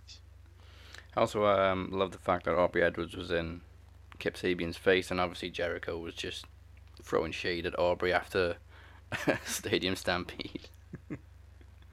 Ah, what does she know? Kendo, that kendo shot to his fucking face. God, I'm Dude. Oh, bro. I was like Barry Bonds' ass. Up there with uh, Took a Cypher's chair shot. Ooh, that one. that one took a That I- yard too. How how bad was that glancing blow from Cypher? Because obviously you did try to fucking protect hurt. yourself, but obviously you got busted open. He yeah, said, dude. He Like, said glanced what? son of a Glanced off my skull. like damn like I- we we i'm gonna break some fucking kayfabe here like i don't fucking care like hey, my wife was recording it so she wouldn't let me damn do hardly anything too fun. She didn't want me to get hurt. Well uh That worked. so that was actually that was like the first take that we did. And it it just worked so damn well because like I went to go I, I he I turn around and then next thing I know he's just coming at me full fucking force. and like it was a legit reaction and I put my hands up but it act, I put my hands up too high. And it fucking rattled the shit out of me. Ah, But the fucking chops, the the chop was worse. really? Hell yeah, it was. Well, I can imagine, dude. Corey looks like he's got some big ass hands. Oh yeah. Yeah, like it, it's like honestly nipple to nipple. to be honest, If, if you if you know how to chop, if you know how to chop, it's that's where it like hurts the most. Mm. Like if Yeah, you know well- how to. It's not these just Well- like I got a gigantic hand, let me plop you on the chest. When you know how to chop, that's when it's really effective. Then you get like the you get the sound and you get the just perfect placement. It's it's glorious.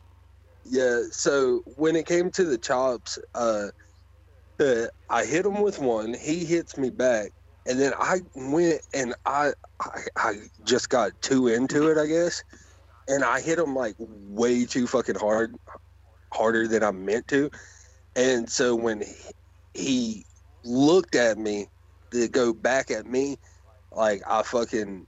I, was, I, I could see it. I could see the Ric Flair, drop to his knees. Oh Lord, no. Hey, like he fucking yeah, pretty much. I was I was wanting to, Uh, because like he the I could see his thoughts, and he was like, "I'm gonna get your ass back," and he fucking did. Oh yeah, you could see he was Yeah, fired like- up in the stare down. yeah, he was madder than hell. Oh, Like he got so fucking pissed, and he fucking that last chop put a big ass fucking bruise on my damn chest. Nice. Um, all right, so TNT Championship, uh, Cody successfully retains against Jake Hager. Um, very strange that they've suddenly Hager's on the couch. they've suddenly brought Hager's wife into it. Hager's on the couch because only winners are allowed in the bed. Goddamn it. Ah, don't say that. We just we just bought a couch yesterday. He's like, you know what? I mean, I just might lose this one. Um, in the meantime, on the bash, we have Rhea Ripley, Robert Stone, Oh man. my god. Why in the fuck did this thing go like 14 minutes? Yeah, that was the longest match on the well, apart from the main event. I think. Like it went. I think it went through two commercials. And then, and then, what? Okay, now please. I know my English isn't no so good. Um, didn't they fucking say limited commercial commercial interruptions? Yeah. I swear to God, there was a commercial for every motherfucking match until the main event. Every single one of them had one, if not two, commercials per match. Limited my ass. Oh, that drove me fucking bananas. But then, to to first off, Cody and Jake Hager. Uh, how can I say this nicely? Um, should have been a little bit more wrestling. Not gonna say it like an asshole. Not trying to be this, you know, because I'm I'm I'm a fan of the amateur style. This needed more wrestling. You have a guy who is a known All American, you know, All American wrestler, Bellator fighter. He has a wrestling background. You have Cody, who at multiple points in AEW history they have referenced him as a Georgia State wrestling champion you could have had a little bit more of that, a little bit more of Jake Hager just owning him rather than it being rather 50 50. I mean, Hager beat the crap out of him for a bit, but then Cody comes right back, and then it would just go back and forth. I mean, it was a great brawl.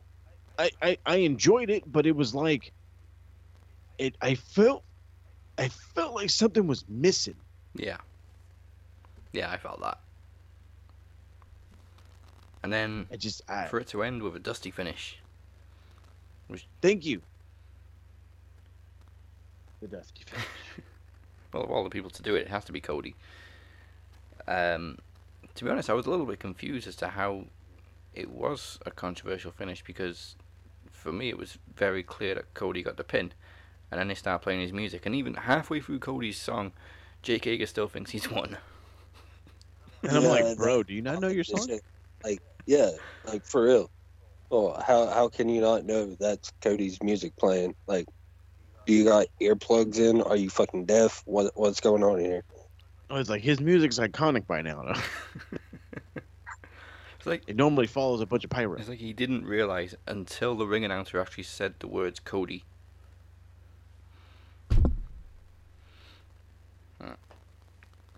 Yeah, that annoyed the hell out of me. Oh, I hate it when wrestlers I- do that. How do you this not is- know the difference between your music and their music?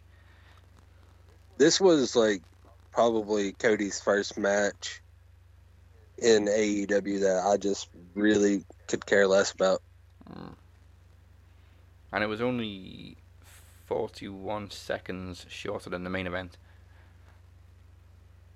This Now, do you feel like match. you you didn't care about this match as much because, like, the Hager Cody build wasn't enough?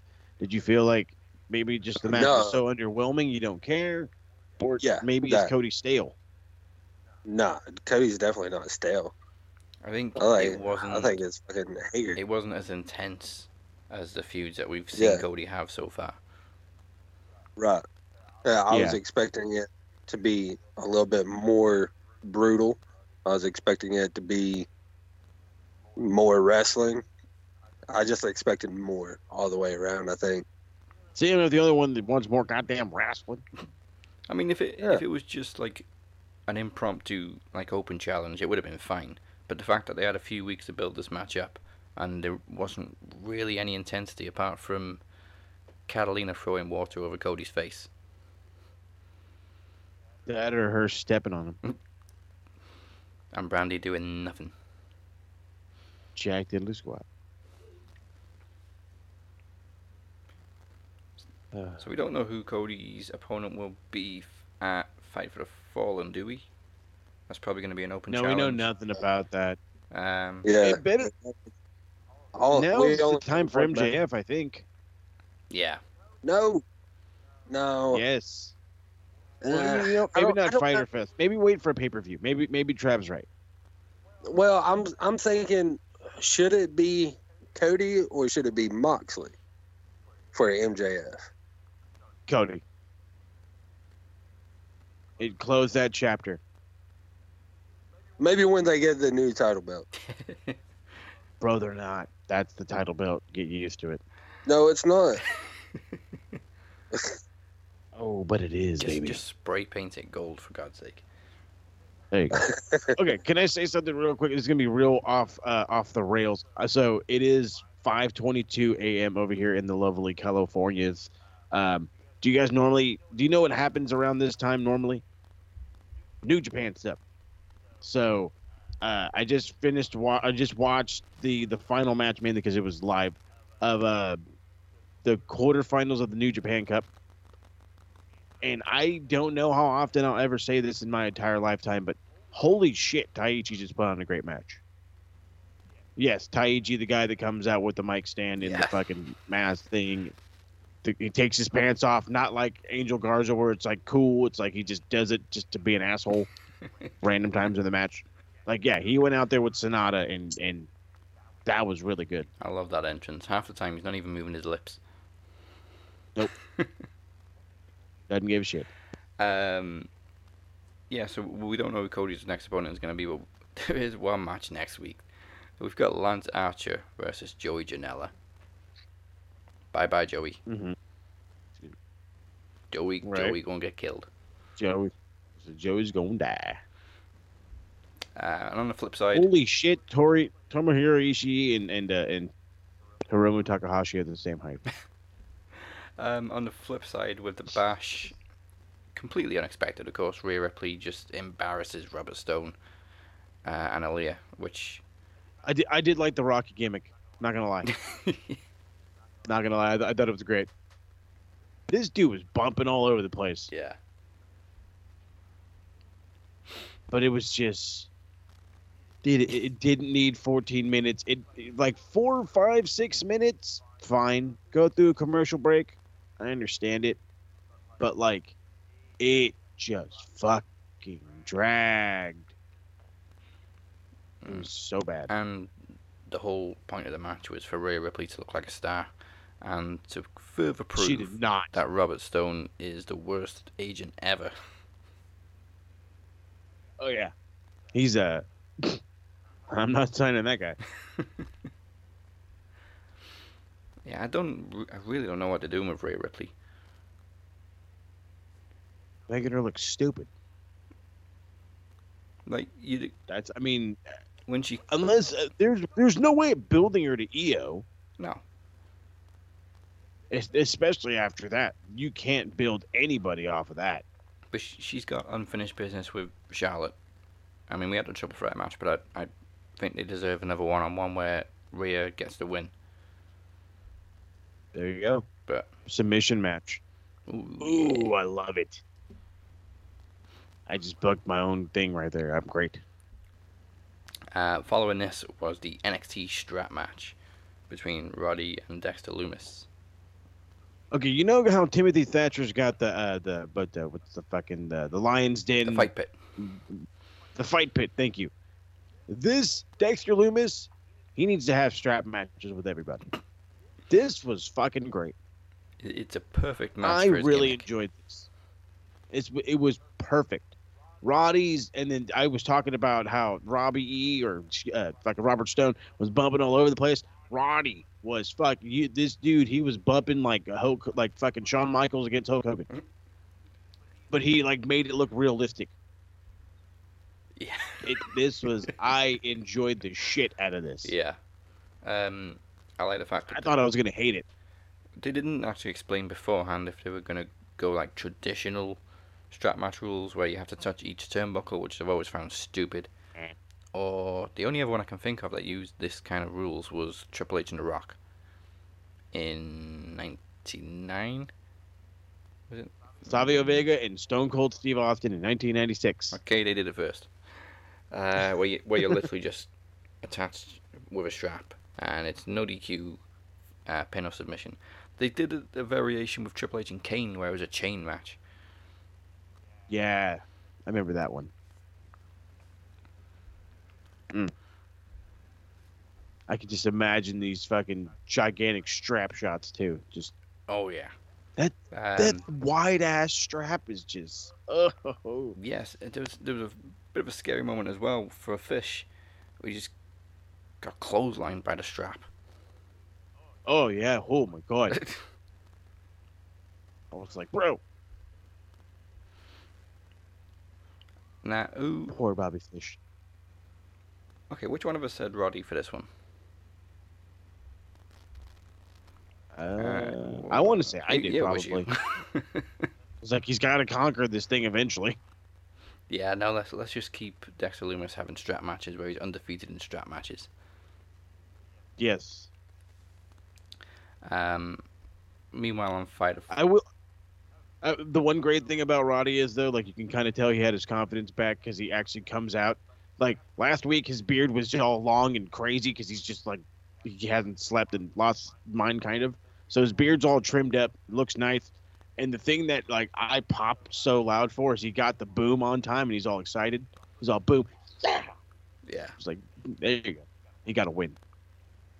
'Cause that's all he got. Um, meanwhile, on Fyter Fest, a bit of a throwaway tag match between Private Party and Inner Circle. bit of a throwaway. This was belonged on fucking dark, maybe even dynamite. I mean, with dynamite if you're lucky, but uh, it's I. There was nothing to this. It just happened. Yeah. It was a way for Jericho to leave. Mm.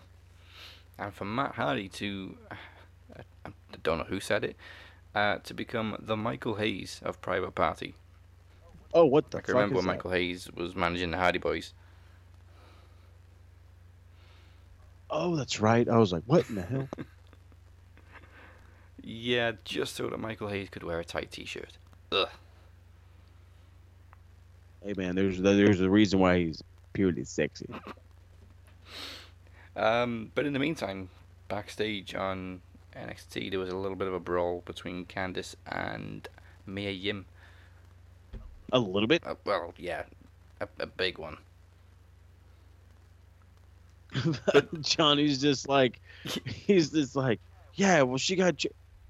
Well, she's brilliant, or whatever. It just like goes and watches her get beat the crap out of somebody. Yeah, well, while like, all this is going on. what the on, fuck is going on? Johnny's just arguing with everybody. Uh, was it Scotty Too Hotty? Oh yeah, the swerve. There was somebody in a in a t-shirt and a cap, and I c- can't see who it was. I don't know. I was trying to figure out. I was like, who the fuck is? Because Swerve didn't look like Swerve at first. I was like, who the fuck is that? Yeah, where the hell was Keith Lee? I mean, obviously Right, I getting was ready like- for his match, but anyway. well, hey, got your back, brother. Appreciate you. So main event um, for both shows, we had the tag team championship match on Fyter Fest. Both of them were underwhelming. Mm-hmm. Yeah. I'm I hate to say it. I'm sorry, but it, it's like I don't know. Okay, so so we got announced that Mox isn't going to be able to come back. He is under quarantine, so they're pushing this thing out two more weeks. That awesome Taz promo, fan fucking tastic. Um, but it's like, so now we know we're gonna get a second title tag title match. So you think we would have gotten like a little bit more out of this, but it just kind of like ended. There was no real riff into building maybe the breakup of Omega and Hangman. And a Uh, little tease with FTR. yeah, there was that. Uh, I mean, but the highlight to this whole thing was Trent's mom's van, uh, Trent's mom in the crowd, and uh, Chucky T just fucking looking like a star. I will give him that. Mm. Now, the weird thing on the bash was th- those three cars were there all night, and for some reason Sasha Banks was made her entrance in one of them. So where did it come from? It didn't move; it was already there. He didn't drive in, and even had some random guy in a driver's seat Oh yeah, he he pretended all right. with with a dog Pretended with, a, real well. with a dog that clearly didn't like him in Bayley's lap. No, no, no, and and I'm gonna say this like I'm gonna say it even though like I totally think opposite of this. Fucking Bailey getting out of that car looking like a total Karen with Yes. her jacket and the goddamn the big old dog, and I'm just like, you're ready to talk to somebody's manager right now, Yeah, even the dog was like, "Who the fuck right you?" now, right. this dog was not trying to be a part of the show. Um, but I mean, it was okay for the main event. Sasha and Io. I'm very glad they went with Io to get the win. We we don't need to see Sasha as the new Charlotte. I mean, yeah, it was it was fine. Uh, it was um, I don't want to say if it was better than the other one, than the other main event. Maybe. Um, Oh, yeah. It was probably about the same. I think it was maybe a little bit better. match. Maybe a little bit better. Um, but again, gotta say this, referee, how stupid are you when you when the uh you know there's a lady with shit all over her face. Yeah, but it was nice. I mean, she hit it well for the most part. She hit it well for the most part, you know. But uh, then you get the pin, and I'm just like, bro, come on, bro. But it, you know, it was good. Um, it's obviously going to lead to Asuka and Io maybe teaming for those tag titles, which I think would be cool. Yeah. Um, because at the moment, uh, Kairi's status is completely up in the air. I was just going to say, what's up with her? Something came out. I think it was today actually. Um, that she was supposed to be becoming a non-wrestler and becoming a, an ambassador for WWE in Japan. Before Oh, this, no. before everything just got fucked up. Oh no, I'm gonna have to look into that.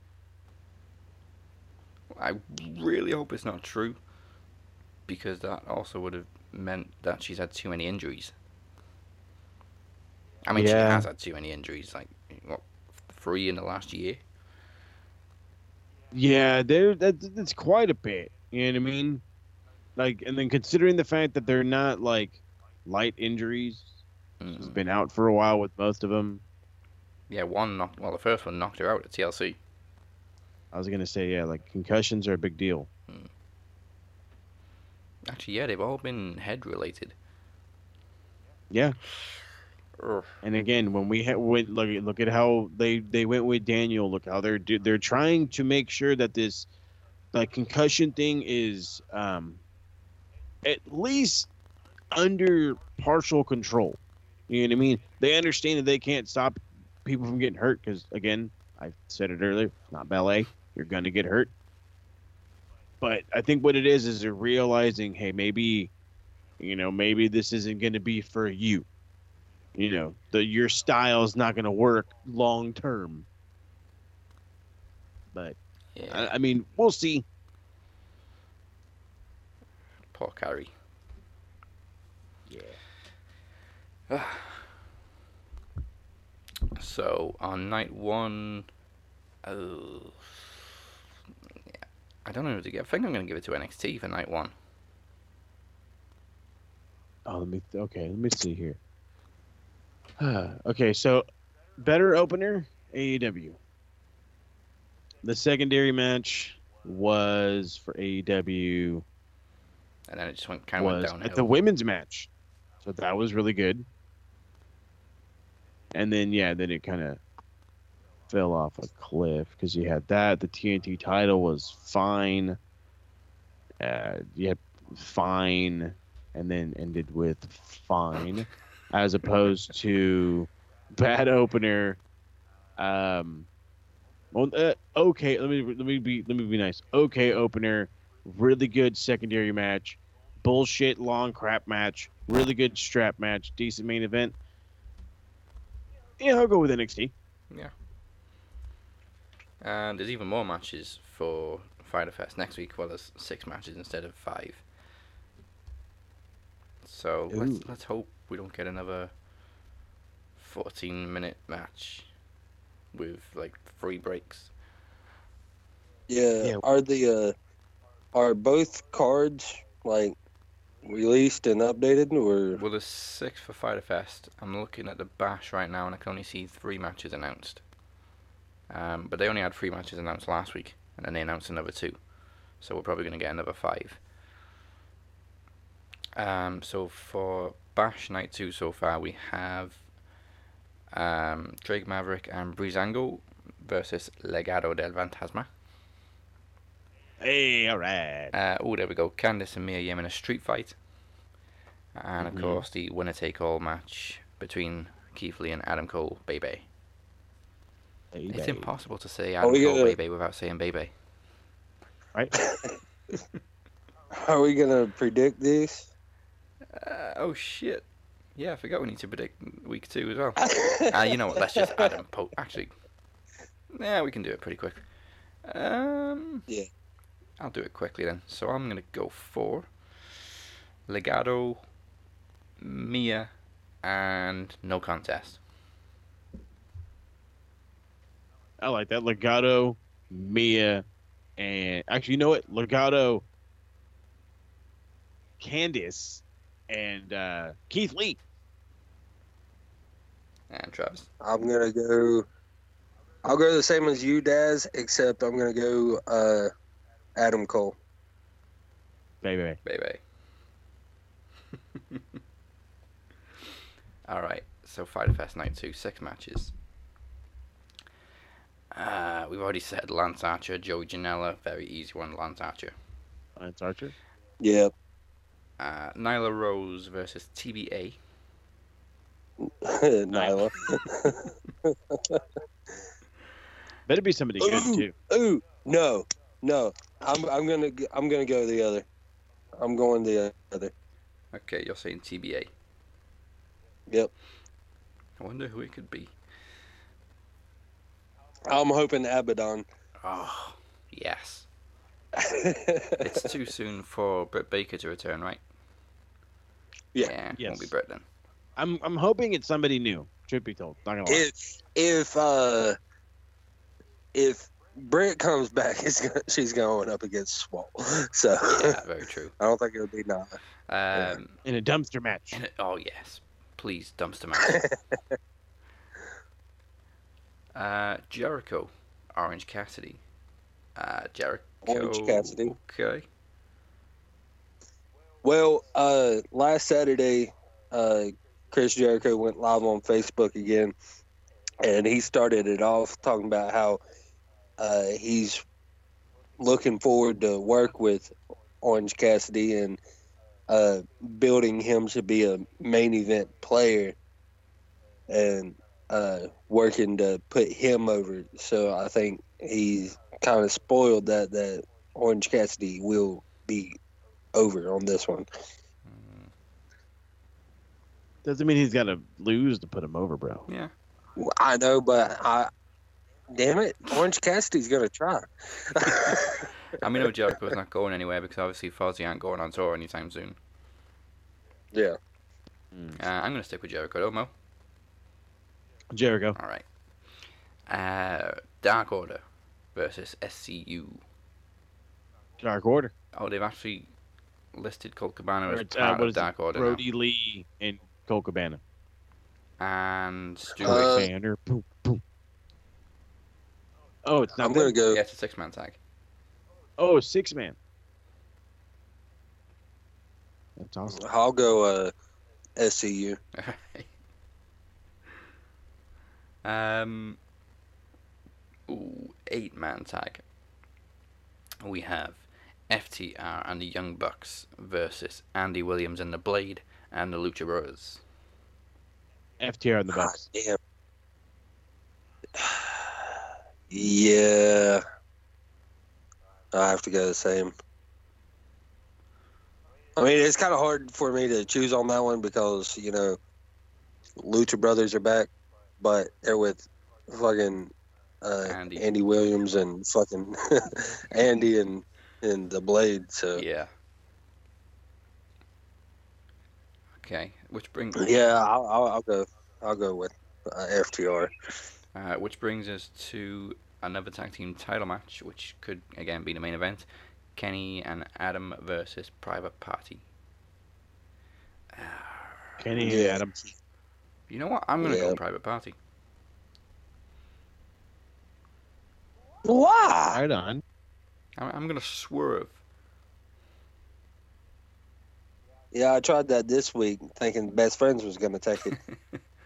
Yeah, that's what I'm thinking. They, yeah, Best Friends. they teased it with Best well, Friends. Well, best Friends was, yeah, but Best Friends they were more damn deserving than fucking Private Party, if you ask me. Hmm.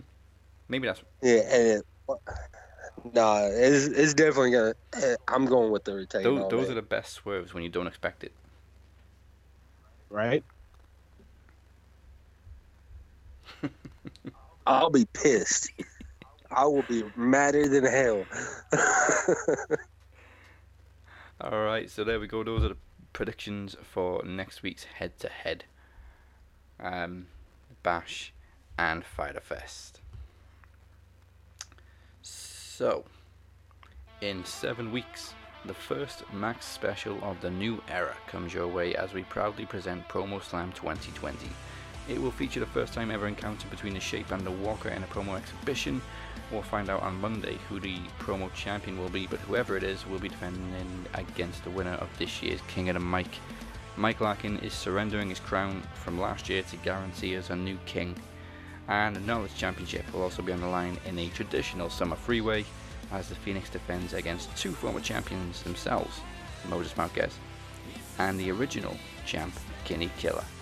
That all takes place on August 20th, and don't forget the pre launch show on August 17th, featuring a judge versus judge exhibition between Mike Larkin and Daniel Crimmins. For more information, as always, go to matchwrestlinguk.weebly.com. And there's a new page for Grand Slam champions on the website. It features a chart of all champions and what they need to become a Triple Crown or a Grand Slam champion. So, so far, the podcast machine, Mike Larkin, is the only person to win everything. Shocker. Um, four people need one title to become a Triple Crown winner, and then, of course, they'll need another three to become a Grand Slam champion. They are Kinney, the Phoenix, and my two co hosts, Travis and Moses. You, you both have two titles, you need one more to become a Triple Crown. Yeah.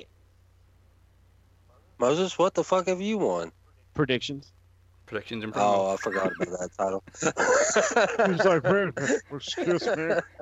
Don't you forget I was also knowledge champion, Holmes Malone. You forgot about the title Well, you knew currently that have. one. no, I just forgot he had it. Just, you know, that's our 24 7 title thing. We're just passing it around. Yeah. yeah, I like it. Yeah, I was shocked. Wow, nobody damn else tried to predict these shows this week. Um, Chad was going to last week, but he forgot to send them, so it was like last minute when I reminded him, and he didn't see it in time. So yeah, it was just the three of us this week. Well, uh, well hell, Larkin didn't. You know, Yeah, even Larkin, Mike didn't he's send got his his nose in everything. You know, he's busy on vacation doing work. That's what that guy does. Uh, Mike, I think Mike's taking a break from championship. He doesn't want to become the Charlotte Flair. We've we've already called him the Brock Lesnar. I had 67 title defenses in a year. You got it, bub.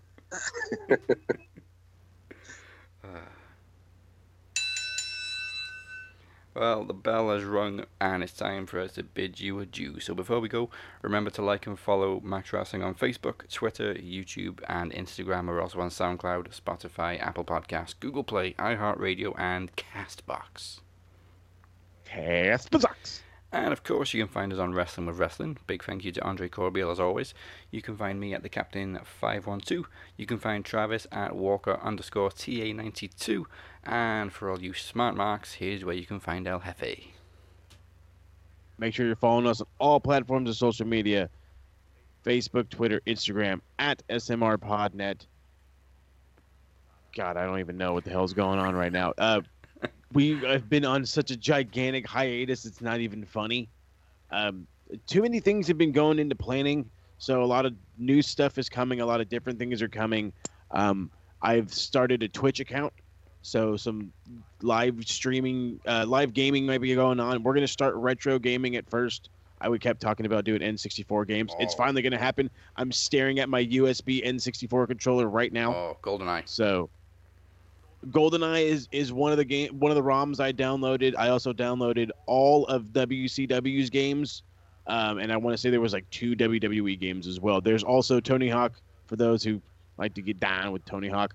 Um, it's been very heavily requested and um, I guess approved by the RWT family that they want me to cover the quarterfinals of the New Japan Cup.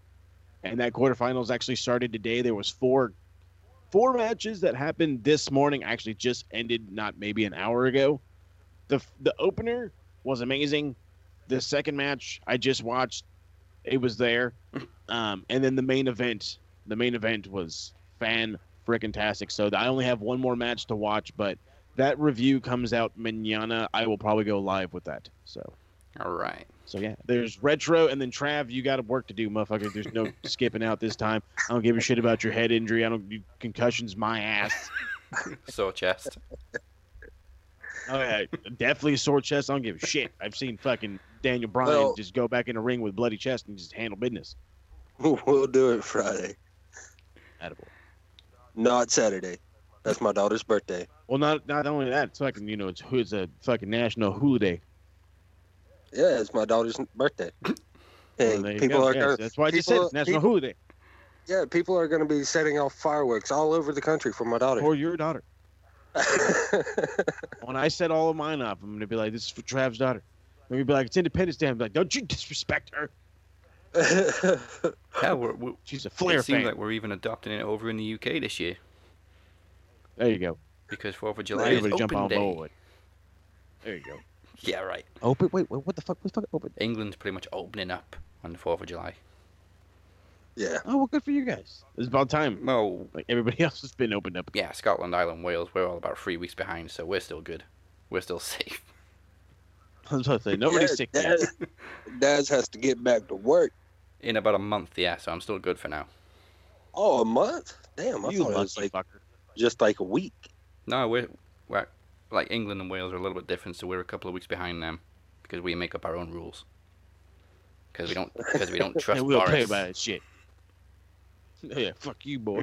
that guy. Can't tell us what to that do. That guy just looks like a. I don't want to go politics. I'm like, but that guy does not look like he should be running uh, a fucking fast food restaurant, let alone a country. I mean, and, and, and I mean, look at my goddamn president for crying out loud. This guy could hack it on a television show. They are two two peas in a pod. Are they related?